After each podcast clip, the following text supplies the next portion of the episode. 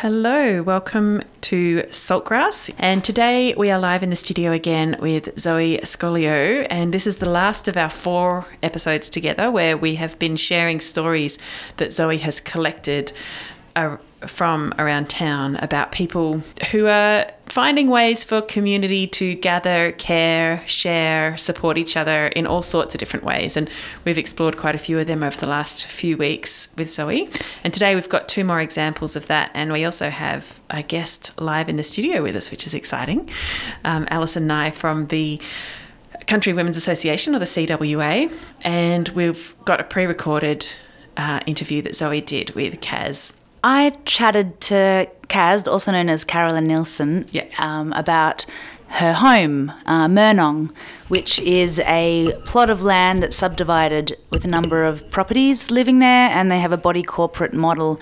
And I thought it was a really interesting model thinking about community in terms of those you live with, but they also think about community in terms of how they're, the people living on the plot of land can also share their resources and their ways of thinking about interdependence with the broader community in Castlemaine. So we had a great chat out on the property a few months back. Um, Yeah, where great. Kaz gave me a tour of the property and a rundown of some of the logistics and some of the desires and, and thinking and behind the the creation of their home. People consciously living together in separate houses on the same land. Cool, great. So before we begin any of that, I'd like to acknowledge that we are on Djaara country, which is the home of the Dja Dja Wurrung people who have lived here for tens of thousands of years, taking care of the land and each other in all sorts of beautiful ways. And we would like to acknowledge elders past, present, and emerging, and that we live on stolen land, and that it always was and always will be Aboriginal land. Salt, salt, Salt of the earth. salt, salt, Salt. Grassroots. grass, grass, Grassroots. Grassroots. grassroots, Grassroots. Salt of the earth people. Grassroots change. Saltgrass.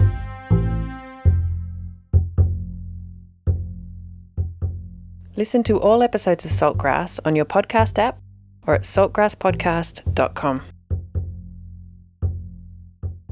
You are listening to Saltgrass, and today, Zoe, as the last of our Castlemaine Commons themed episodes, we've got uh, Kaz or Caroline Nielsen from Murnong, and that's our first set of interviews. So let's let's talk a bit about that. You just explained that the idea behind this chat was that um, to look at how people who choose to live intentionally on the land and with each other can share a property, and how some. I'm assuming in the interview you look at sometimes how that's difficult and how that that works. So Yeah, I, I won't give too much away because it's um, all embedded within the audio file. But having Alison here as well is exciting from the Country Women's Association because both um, of the people I chatted to Alison as well during lockdowns, but the phone line was a terrible connection. So unfortunately, those interviews uh, didn't get recorded well enough. But it's great to have her here in person today in the studio.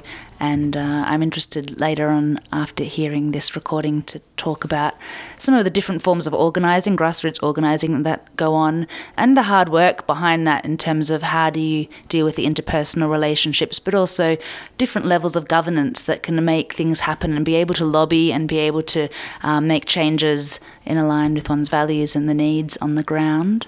And all of this, just to recap for anyone who's joining in and hasn't listened to the previous sessions together, I mean, all of this questioning around collective care and community organising locally is was very much in response to the pandemic and thinking about crisis and increasing precarity that's going on in the world environmentally and socially and economically and the understanding that we need each other and the different forms of community that exist uh, locally to be able to learn from each other uh, and build upon what's already existing.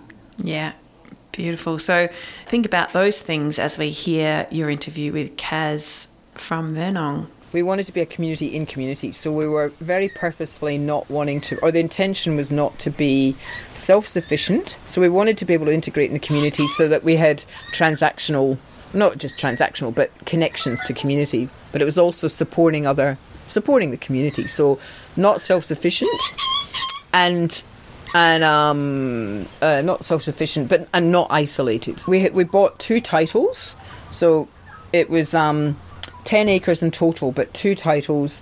One title with that house down down below, and then we got the planning permit to do the subdivision into four titles, and the bothy that was a common that's a common asset if you want, and then yeah, so we got the planning permit to do that, and then we then had to put the services onto the blocks, onto the titles. So that was where we were just in the early stages, just engaging with tradies to say mm. how much is this going to cost and how do you do it. And another thing we really all decided on was we wanted to share infrastructure as much as possible. So that's where the solar panels came along. And then we realised that hadn't been done in Australia.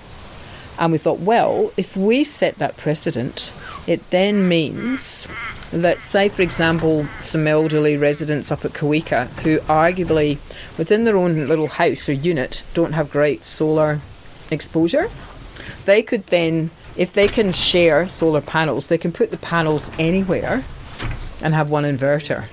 And then what you just do is you measure your electricity consumption and, and you work out the electricity bills that way. You kind of reconcile stuff. So we um, it took us a wee while to advocate for it. It was a bit of a battle, but um, yeah, because uh, yeah, we had to. It was really exciting actually because Steve Brahini, I don't know if you know him, he's an electrician in town who was one of the earliest electricians who was totally in favour of solar, you know, solar um, hot water, solar panels, and everything. And he he came and did the electricity for us here at Murnong. He was great. And he actually ended up, with us lobbying, he ended up going to meet Penny Wong in Canberra to lobby for this as a kind of system. So it was good. So we set a bit of a precedent there. So I, I think it took us over a year to lobby for it. So it reduced costs and it set a precedent. So people that just don't have great solar exposure, you could share a system. They could put it on the neighbour's house and have one inverter. You know, you could set up legal systems to really battle to get services on then. You know, they just wear you down the process. So I guess that's yeah. the benefit of Oh, having thank you, love. Um, a group of people. Yes, that you can yes. Um, take that on. You know, One person by the Oh yeah, definitely. Amazing. That looks really touching. yeah, some um, soy milk, I think. Thanks, love. Thank Sorry, you. we've uh, we've the kids, the little kids that live here down the bothy. They um they ate all the biscuits this morning, so little munchkins. They're gorgeous though. When other people have said, "Oh, I want to do a community," rah, rah," we said, "Look, it's a shitload of work." Hmm. Um, no, no, no. We don't want to put people off, but we want to be really realistic about the amount of work, what you really need to know, and you don't do it as a. I wouldn't do it as one couple. Hmm. It's a lot of work. So we had three families. Hmm. Each family had little kind of portfolios that we researched while we were developing the concept, and then finding land and then building it. Yeah. And I think that's that's a really good thing. Uh, There's no way, I don't know, Dean, we wouldn't have done this by ourselves. You want people to know this is you can do this. Yeah, yeah. But yeah, we, we share all the infrastructure. So we share the rainwater tanks and the dam water tanks that are up there. And then there's they're the header tanks. And then there's tanks down below that we pump up to there. And we share the solar, which sits on a common shed that we use, a sort of work shed. We share veggie gardens and orchards. We share so we electricity, water. We share woodlot. We share All the um, the orchards here. yeah, orchards. Share the chooks. So there's not really much apart from but individual lots. So we're not like a cooperative. Well, I was one of my little portfolios at the beginning was researching all the different legal structures of the different intentional communities in Australia and even further. But um and and finding out why they went with particular structures. And then the group eventually decided on this body corporate one because they felt like you're saying, it was a sort of what they felt was a reasonable balance between the challenges of sharing stuff, but not the other an added challenge of sharing a common purse mm. and having an individual lot where you could get in and out pretty quickly. You know, like Healesville and other communities where it's a cooperative, mm. Mm. people sometimes can't leave for a while because it's all around a common decision making process, which can get quite mm. understandably quite fraught maybe or you know because there's a yeah it's a consensus decision around who comes in instead of them and yeah. it gets really whereas this is just you just sell on the open market. So what we've got with a body corporate, when you get your subdivision and you sign on, if you want, like as as a body corporate in the subdivision law act, you've got to have rules. But it's like your compendium or whatever that guide how you live and guide how you live in that legal structure. And there are standard rules, but most of the time the community and they're they're kind of fairly standard rules, but most communities want their own special rules that you call them. So we've got a compendium. We call it the Old Testament now because it's pretty outdated, but um, rules around how you live together. Hmm. And most of it's guidelines. They said, look, keep the rules to an absolute minimum hmm. and have more guidelines and have a really strong, robust consensus decision making process and a, hmm. a really robust conflict resolution process. Conversation. Rather than saying you cannot do this and you can't do that and having this huge rule book, you're kind of empowering people to have good, honest conversations about how do we do this. The, the, the compendium, those special rules sit with the title, if you want, in the subdivision. So, so there's that conscious thing that when you sign off on the title, you're actually saying, I abide by these rules and guidelines. Yeah. So our, our process is if somebody wants to sell, they come to the body corporate first and say, "Hey, we're going to sell," and we get the rest of the body corporate get first option. If there's any family families that are interested, they're meant to meet us, come to say a working bee, come to meetings, so they begin to sort of understand whatever culture we think we're about or the philosophy of the place. There you go. That was Carolyn Nielsen having a chat with Zoe as you walked around Murnong. And I love I love those incidental moments where like she's commenting on the kids having eaten all the biscuits and Mm, the problems of collective living. yeah. And I think any committee of management ever who, who's had a biscuit tin have had moments of who ate all the biscuits? Where are all the biscuits? Um, I thought that was really interesting in terms of um, what she was reflecting on how in depth they went in terms of thinking about what the best structure was to facilitate them to live as peacefully as possible. Because I think that often people come together with the best of intentions, but unless you have some rules in place or guidelines, really make it conscious what everyone's expectations are of sharing mm-hmm. that space, you can come to a lot of grief because we don't even know what we're expecting until we're in the thick of it and go, but didn't you want to do that too? And then you realize you didn't. Yeah, having the exit strategy sort of Yeah. embedded within that, but also that thing of learning from, you know, mistakes and, and things that have worked previously. In other You know, there's so many lessons to be learnt and gathered Yeah. to help those processes along. Yeah. So we have Alison here from the CWA or the Country Women's Association, and I am sure that an organisation that has survived over a century in Australia has has had some very robust discussions mm. about governance and and how to how to go forward and how to conduct yourselves. What maybe let's start with a little bit of history about the CWA, Alison. Do you, can you tell us how it all started and and why maybe it was formed? I can't tell you so much about the overseas, but I can tell you that the local one in Castlemaine started as a main need during the war for the women to have a purpose to help each other and for those who don't have the men around them to be able to get the proper support and work together to with others with community and especially those having babies because it was a hard yard being on your own with a baby in those days and so is that World War One? yeah, World War yeah probably it came in a little bit into World War Two. Yeah. Between between the two, there was a period, and you and also to do with the land. and the Great Depression. People with the land, yeah. all of those things linked together. Yeah. And so it started here, and one of the Leviny ladies was one of the ones. From the- original ladies. From the Buda homestead, yeah. which is a famous historical homestead here in Castlemaine. Yeah, So she was one of the early founders. great. Mm. And but you were saying uh, earlier off air that perhaps the, the concept had started in Canada, even. Oh, I think it originally started in Canada before the turn of the century. Yeah. There was obviously needs over there, and then went across to Britain, as far as I know, Mm-hmm. and Britain, Scotland, UK, I should say, Yeah. and then it, it um, made its way out to Australia. Mm. Very interesting. I think it's such. Uh, I hadn't really realised. I think coming to Castlemaine, having grown up in the city, uh, I came here about 10 years ago, and there's, you know, the idea is that it's all about scones and jam and cream and maybe some knitting. Well, it is. But underlying that is a really solid foundation of support for community, isn't it? Yes, and it's and they work together to lobby governments for changes for women. It's mainly there for women and children, women and their children, and predominantly it would have been a lot more on the land because they had less. They had less people helping them, so they More used to get together much more isolated and in difficulty, tiny towns and that sort of thing. Yeah. So we, our purpose here was would have probably been quite different to Britain, Britain's and the Canada's originally. Sure. Yeah.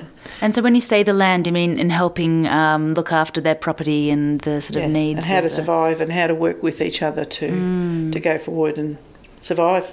Yeah. Mm. Yeah, that really stood out when we chatted and you talked about that and just the difference of a regional context where there Yeah. is such a distance. Yeah, but you Uh, could imagine people who it was all horse and cart and walking and a bike.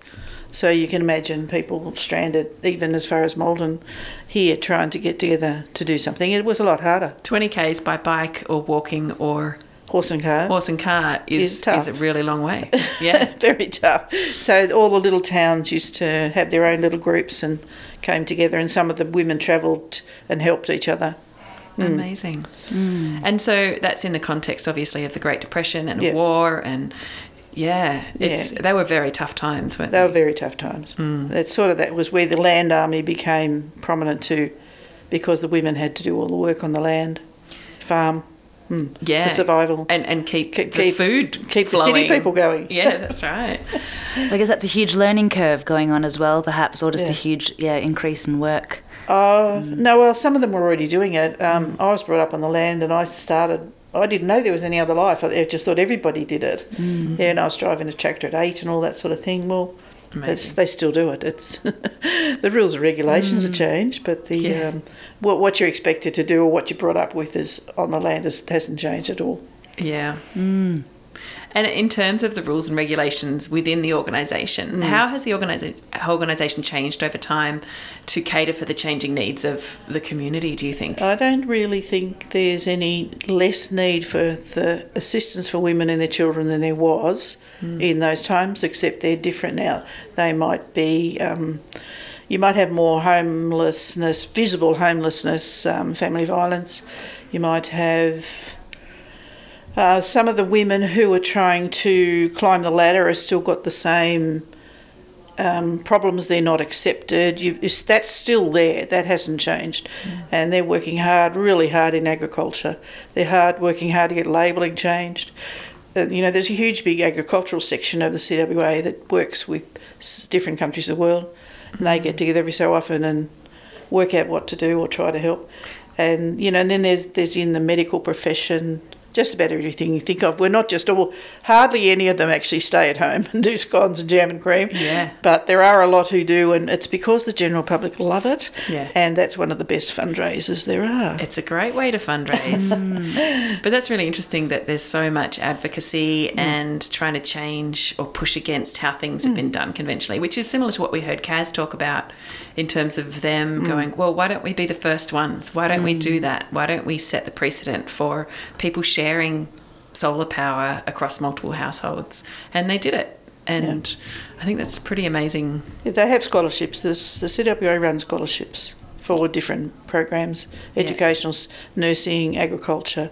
There's, I think, six. I can't think of the others at the moment. Mm. And is Each there year. is mm. there international sort of collegiate Yeah, feeling? it's called yeah. There's a thing called Australian Women, uh, Women of the World. What is it? I think it's called Women of the World, and they each country uh, helps other countries to like they they work on this where they're getting women in third world countries to have clean water, the girls to be educated, that sort of thing. That's going on all the time, and that's done out of London. So you have Australia, and then they go over and represent, and they have um, other countries come in, and they have a that every second year, I think. Like a big conference and a Mm. They do. gathering. Yeah. Yeah, but they communicate all the time. I bet they eat more than just scones and jam and cream. Yeah, it's massive. That that's so that's some of them don't even get jam and cream in their interval in their Yeah, I, I think it's really interesting to hear how diverse the activities at the CWA is. Yeah, yeah. It's, it's probably much more than you think. It's very deep. Um, I'm only just here on a, in a little little place in a little branch, and we just do our own thing. They also ask you to recognise what's needed in your own community and work towards that. And then, if you want to be involved, you just go into the into the next level, and you you do go into that. You can actually climb right up. Yeah. You can actually do really well. yeah. And there, when you get right up there, you're able to you're communicating with the politicians and the, you know, prime ministers and Yeah.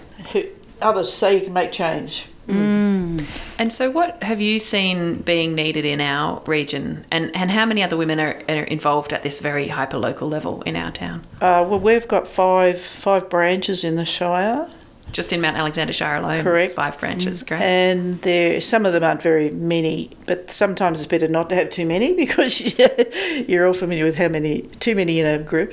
Uh, so the over the COVID, it'd be the isolation and the lack of communication, and people who feeling desperate, like what to do, how to get over this.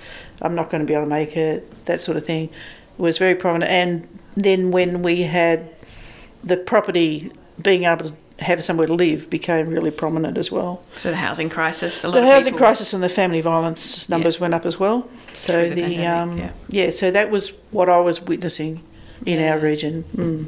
Yeah, great. Yeah, very tough times for a lot of people. And I think it was interesting to see that consciousness of family, how family violence is increasing through the pandemic because stress levels and financial distress and financial insecurity and all of those things, and people being stuck in a house together and not that being was able what to it leave. was. It was the fact that you weren't able to go and see somebody. Yeah. The, you might be interested to know that the in family violence, the the male often allows the woman or go to CWA only. That's the only thing he'll let her go to because he sees that as safe. yeah. So he's he doesn't have to control that. Yeah, well, So- whereas he'll control every other social interaction she has. That's really interesting.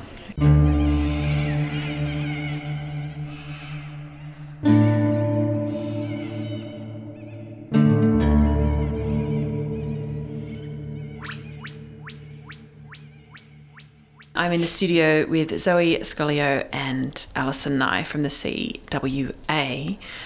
Zoe, what have we got coming up next? So we're returning to my conversation with Kaz, Carolyn Nielsen. I'm at Murnong in Castlemaine, where Kaz is continuing to share with me about how her home, the sort of body corporate setup um, on the property where she lives, was established and some of the needs that informed the decisions around living in such a way. the personal needs, like the individual human mm, needs, rather the human than needs. yeah, And the desires and the ethics and values that underpin it as well. because it was so interesting with the first clip that you played of hers, how much they had to think about the governance and the structure and all that sort of stuff, and, mm. and that of course exists to support the human beings who have to interact with each other, mm. and yeah, Yeah, and it's interesting in terms of the theme of this series around thinking about care and interdependence and now, understanding our responsibility not just to look after ourselves, but to be able to look after each other. Um, so, anyway, these themes will be, you'll hear, being played out in the particular context of Kaz's life. all right, great, let's hear it. Right, we'll go for a wander. Do you want an icy pole? Oh, I'm good. Yeah? Yeah. You sure? Thanks. Do you want beer? Uh, I'm good. The tea, the, t- the taste of the tea is still. Um, Yeah, yeah, yeah. Okay, all right. It was No, a very nice cup of tea. Thanks for that. That's all right. I'll let Perfect you. I'll let you handle this thing. So back in 2001, there was three families really keen on building some sort of community. So we did a bit of research. We started looking for land around here in Castlemaine. We had, I think, some really good, big, big conversations about fears, concerns, needs, passions. You know, how do we do this? We really went with that idea of um, not too many rules, but lots of guidelines. So we really took on that, or felt, yeah, that seemed a good idea to us. That if you, if we build capacity as a group of people and build healthy enough relationships, you shouldn't need lots of rules. You know, we'll be able to figure it out. So the need was um, oh, creating, nurturing, I don't know, whatever, uh, a community. And however we define community is an interesting one. Um, affordable housing. And the need to raise our children in a more collective way. But I don't think we had an intention that that was literally uh, as as intentional as it was more. Yes, we're, we're recognizing we're on common land, so the kids will inevitably kind of be raised by all of us in a way. But it wasn't like we have the same rules for all the kids or anything like that. But yes, I think the needs were affordable housing definitely because we realised. I mean, that was a long time ago, but even then, prices were rising around housing and land. Um, well, and, and a collective, collective um, way of um, living together and in reducing your footprint. So it was a sort of, yeah, looking after country kind of thing. When we when we got the titles and were ready to invite people on board, we had about, I reckon we had about 20 families interested. Hmm. And generally, the women, they're all hetero couples. The women were really keen and the men hmm. not so keen. Generally, I mean, I'm generalising heaps here, but I was just hmm. fascinated at the gendered Yeah. kind of perspective. The men didn't like the clustered housing situation. They would have been more interested if it had been further apart. They really wanted their space when we were sharing so much infrastructure, whereas the women really liked that. Because none of us had biological family in, in the Shire. Mm, interesting. So, and and I think that was part of it. It was how do we do this? Um, you know, creating family, or or or it's a different type of family. You know, I'm always interested in Castlemaine where people just, uh, not just, but with with an intention to do something similar, pull down fences amongst houses, and so they're you know, I'm intrigued by that, and I wonder, you know, there, um, in the definition of community, where you know some people say community is actually where you're you're relating to people you wouldn't necessarily choose to relate to. That's real community. Hmm. You know, where there's neighbourhoods in town that they just pull the fences down and just done stuff together, and you think, oh, that's, I think that's awesome. You know, hmm. I think during the the pandemic, we we decided to meet once a week, I think, just to check in. It was more, I think we just called it a check in, just to see how people were going hmm. And what we could do to support each other, but also support the broader community.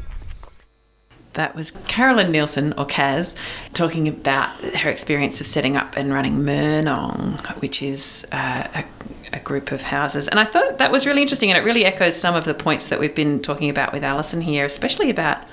I really appreciated that point she made about the women's desire to gather closer together and support each other in the raising of the families and the whatever other needs they might have, and how that wasn't necessarily reflected amongst the men in the group. Um, I just thought that was fascinating. Yeah, yeah, it is interesting to notice the different gendered sort of stereotypes and Yeah. norms, but also that thing of raising children, like uh, traditionally being um, the women's domain, um, and how much that you know requires A village. a village has a lot more care that is needed and, and time and energy and yeah a village exactly Yeah. so this these sort of like basic needs i think also really determining um, ways in which people build relationships and friendships or extended family to be able to feel supported and support each other and um, yeah, I also love um, Kaz's mention around how do we define community, and I think that's a really important question to keep coming back to in terms of the fact that community is not this monocultural thing, but in fact it's very much about how do we engage with difference and with people who might have very different lived experiences and, and worldviews, and to be able to find ways of caring and connecting um, and building uh, yeah relations with um, Yeah. those that have very different ways of being in the world. Absolutely. I, I find it really interesting because the word community is thrown around all over the place, obviously. Like you can have a community of like minded folk or a community that are together simply situationally because they live on the same street. But uh, when I lived in Melbourne, for example, all of my communities were very similar age, very similar interests, and we would all go to. I was in the art scene, so we'd all go to exhibitions together and go out to parties together. And while I was in my twenties, it was that was my community. I didn't have to interact with my eighty-year-old neighbour three houses down or you know i wasn't involved in local council i wasn't involved in all sorts of levels and when i moved out to castlemaine i really noticed that the community was naturally in a small town much more diverse. And people with similar interests were all age ranges you wouldn't just be with your 20 something mates who had the same interest. You'd be with people of all age ranges who had that same interest. And in lots of ways that diversity feels so much healthier in a lot of ways. But what she was saying was um, sometimes that's when you are relating to someone you wouldn't normally interact with. And I, I found that a really interesting point too. And I think that, that maybe that's a good link back to the Country Women's Association. Alison, what would be your reflection on what makes What makes community? community? Yeah, respect, respect for each other, respect for what they are. They're never mind how old or young they are, or whether they're um, upright or not. You just have to work out how to deal with that. And some of them want privacy. Just make sure you do that, but keep an eye. So you just try and build on what you have, and then enlarge on that. And after a while, some of that becomes t- changes and becomes it becomes closer to you as well. Yeah, so it's, in other words, don't just look after your neighbours, look after just a bit further down and mm. just keep half an eye on what's going on a bit further because it will it will affect you some way. So you may as well, you know, embrace it and do what you mm. can. But you don't have to, you know, go and put your nose in there all the time or interfere or make too many scones. You just, you know, you can sit back from that and think, okay, well, how can we help? Or should we ring up or should we just, you know, get their mail for them or what should we do to help the older or the disabled? Mm. Yeah, and make sure they get out and meet people and mm. stop this isolation, social isolation that's that is here quite apparently actually. I was wondering as well, in terms of um, dealing with difference, how does the CWA in its governance structure, or I, I can imagine it's different for every group as well, because there's so much diversity in that front, um, but how, how the group, or from your experience, have managed um, difference, and also in terms of there being younger generations coming on board and the difference in sort of perspectives or experiences of people of different generations. It's very welcoming, and they do sometimes have they have a project each year, and some of the projects are let's work with kindergartens this year, and there's other projects that might be teenagers. There's um, they have a medical thing they look after, a, so they learn about that, and so you. If, if you want to enlarge on that, or any branch wants to enlarge on, it, they're welcome to. But it's more becoming aware, making people aware, and then is there something we can do to make that better? And I guess uh, society is ever changing, and I'm sure the Country Women's Association has had to change with it in terms of accepting different people.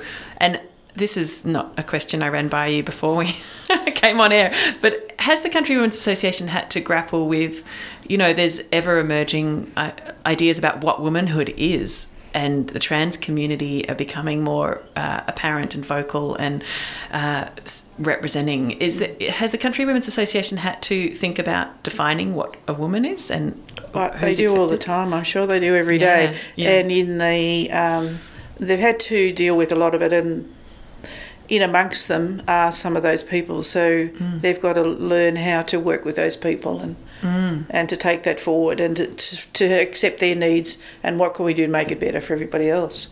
Yeah, so they'll be dealing with it every day. Yeah, it's interesting, isn't it? Because it's it really fundamentally your core values are how Yeah. do we make sure people, Women and Uh, children. uh, yeah, women and children are taken care of, and Mm. yeah, it's as, as long as you stick to those core values, I think you can come through. It doesn't through. matter what you like. Doesn't matter whether you got you know Yeah. three years or Yeah. It's just if you need help, you need help. That's it. Let's what what can we do? Yeah. Mm. And so, can any woman approach the CWA and say hi? yeah, any the, any female. Well, actually, uh, it, you can actually we can actually have men come to meetings and events. We're not a closed door, but they can't vote under the um, Incorporation Act. How it's set up, it's uh, women only are, are members only, so members get certain rights, and the the men. But the, I've often been to events where the men are there as well. They're there for other reasons, like heavy lifting, Yeah. driving someone home, and um, minding the children, what, whatever needs to be done. So we embrace people. We we love people. Yeah. It's not, but they often the women's interests are a little bit different to some of the men. So they usually uh, back in the sit out the car and the side in the car go for a drive, while the women do their um, you know talk about their other things they're doing this week, this month. Hmm. Yeah, I've been. I noticed. Um, I'm just curious. I had a question, but I'm also curious what the differences are. Like, what do the women like to talk about? I Uh, different branches have different um, things. Like one, one area might just do theatre. There's a lot of people who do theatre. Some people do books. They do a lot of book club. Some will do uh, agriculture. There's some who are out there to change what's going on overseas for the betterment of women. Um, some are in it just for the cooking. Some are in it, and uh, our branch at the moment is enlarging on keeping items out of landfill. So we're working with the uh, local op shop to the things they don't sell. We get given and we make items.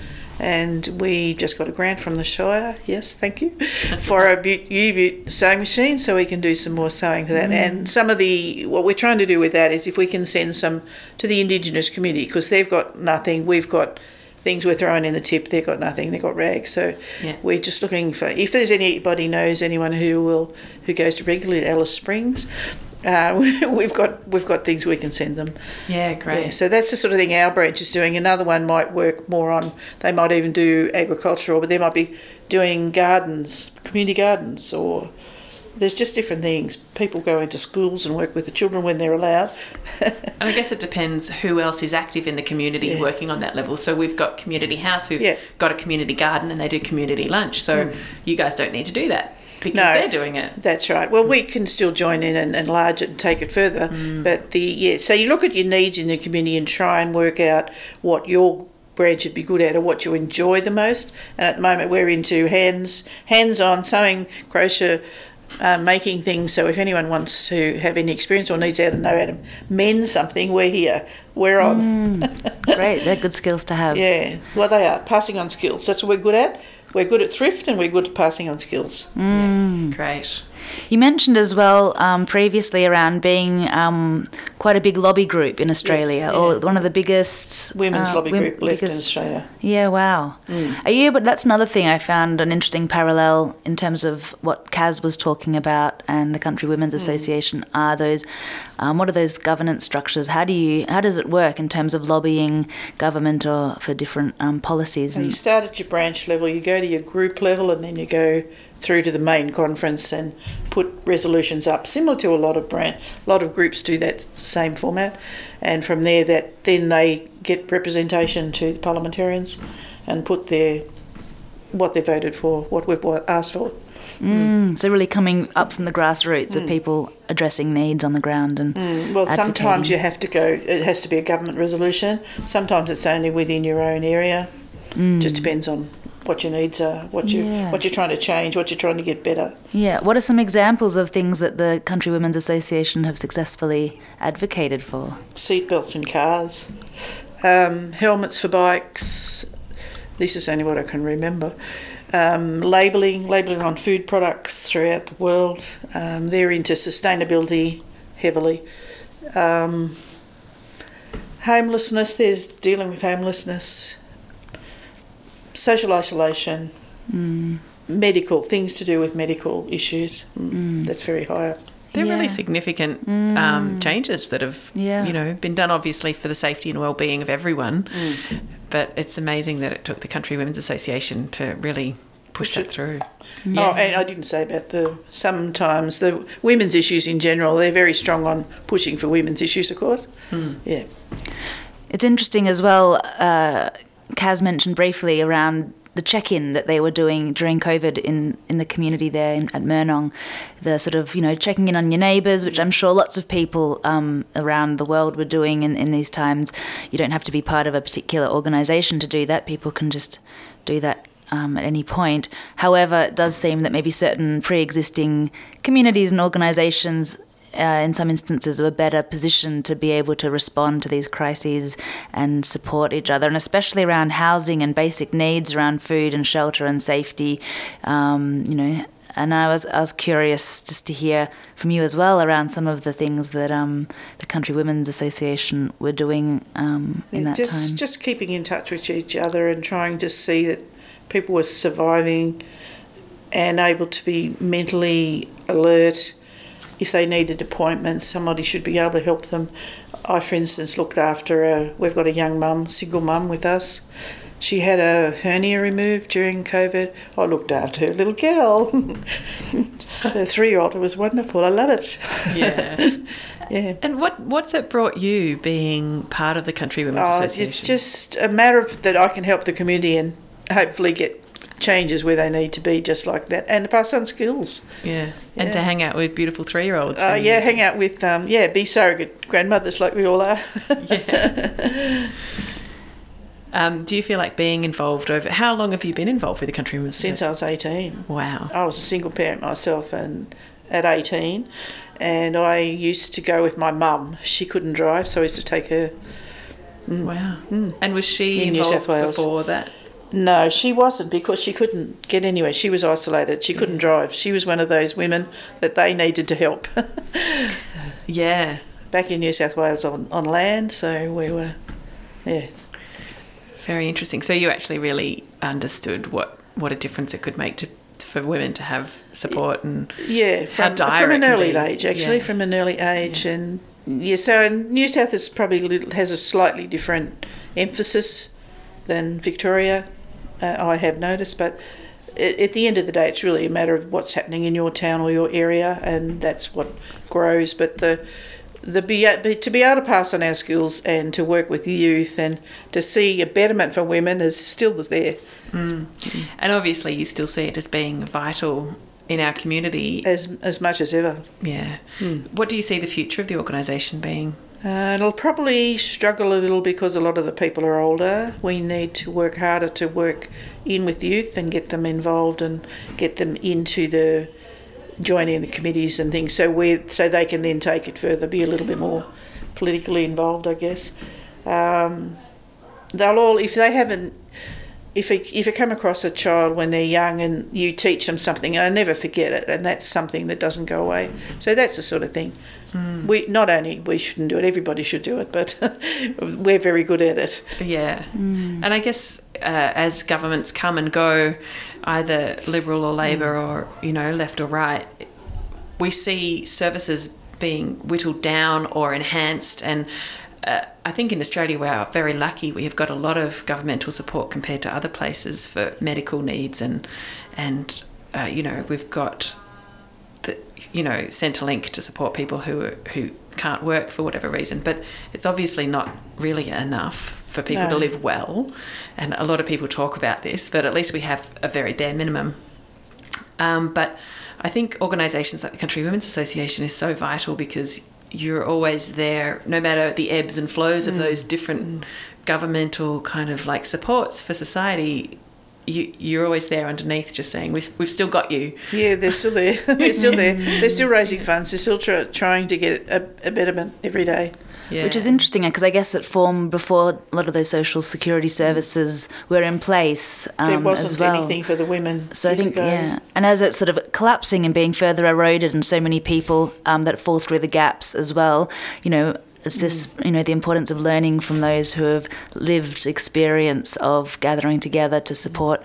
I had a great chat as well with Lin, uh, Wilson Bunton as part of this project, who's part of the Pioneers and Res- Old Residents of Castlemaine Association. And um, he was also mentioning just on his own life of, um, using for his first home a, a housing co-op and, and different sort of friendly societies and you know how these co-ops were created to be able to provide housing based on people's income and means and that sort of direct alignment. And now you know the housing crisis is absolutely insane and just the fact that so many people are really struggling to make ends meet. And um, um, yeah there's I think a lot to be learnt There from is a lot um, to be learnt and intergenerationally that I from think- in, Yeah, there's a whole there's a whole different ball game now than when I mean I slept in my car. I know what it's like to be homeless.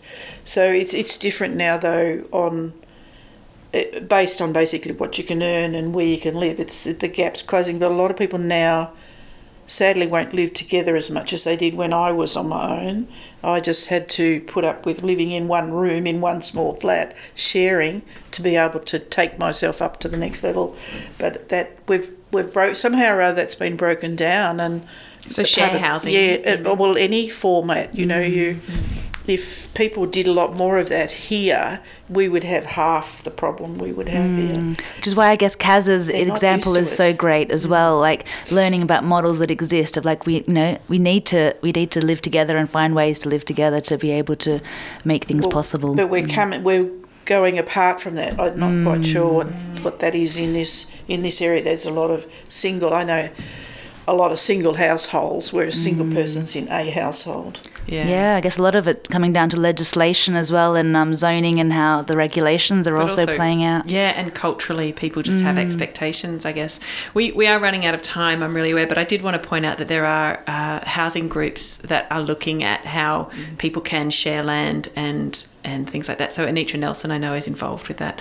It's uh, there are definitely people talking about those things, but how much it's it's possible is another, or how much people are really prepared to share. And I think that's where having good governance really makes or breaks people's ability to share spaces like that. Anyway, I think we need to wrap up. We're coming up to five o'clock, and uh, Thanks thank so you- much, Alison. Yeah, thanks so much for coming in. That's okay. And thanks, Kaz, for chatting to Zoe on another day. Thanks, Kaz, and thanks, Ali, for having me on Saltgrass and Castlemaine Commons as part of this. It's been a real Oh. It's been great. treat to Yeah. share stories with you and chat. Salt, salt, Salt of the earth. salt, salt, Salt of the. Grassroots. grass, grass, Grassroots. Grassroots. grassroots, Grassroots. salt of the earth people, grassroots change. Saltgrass.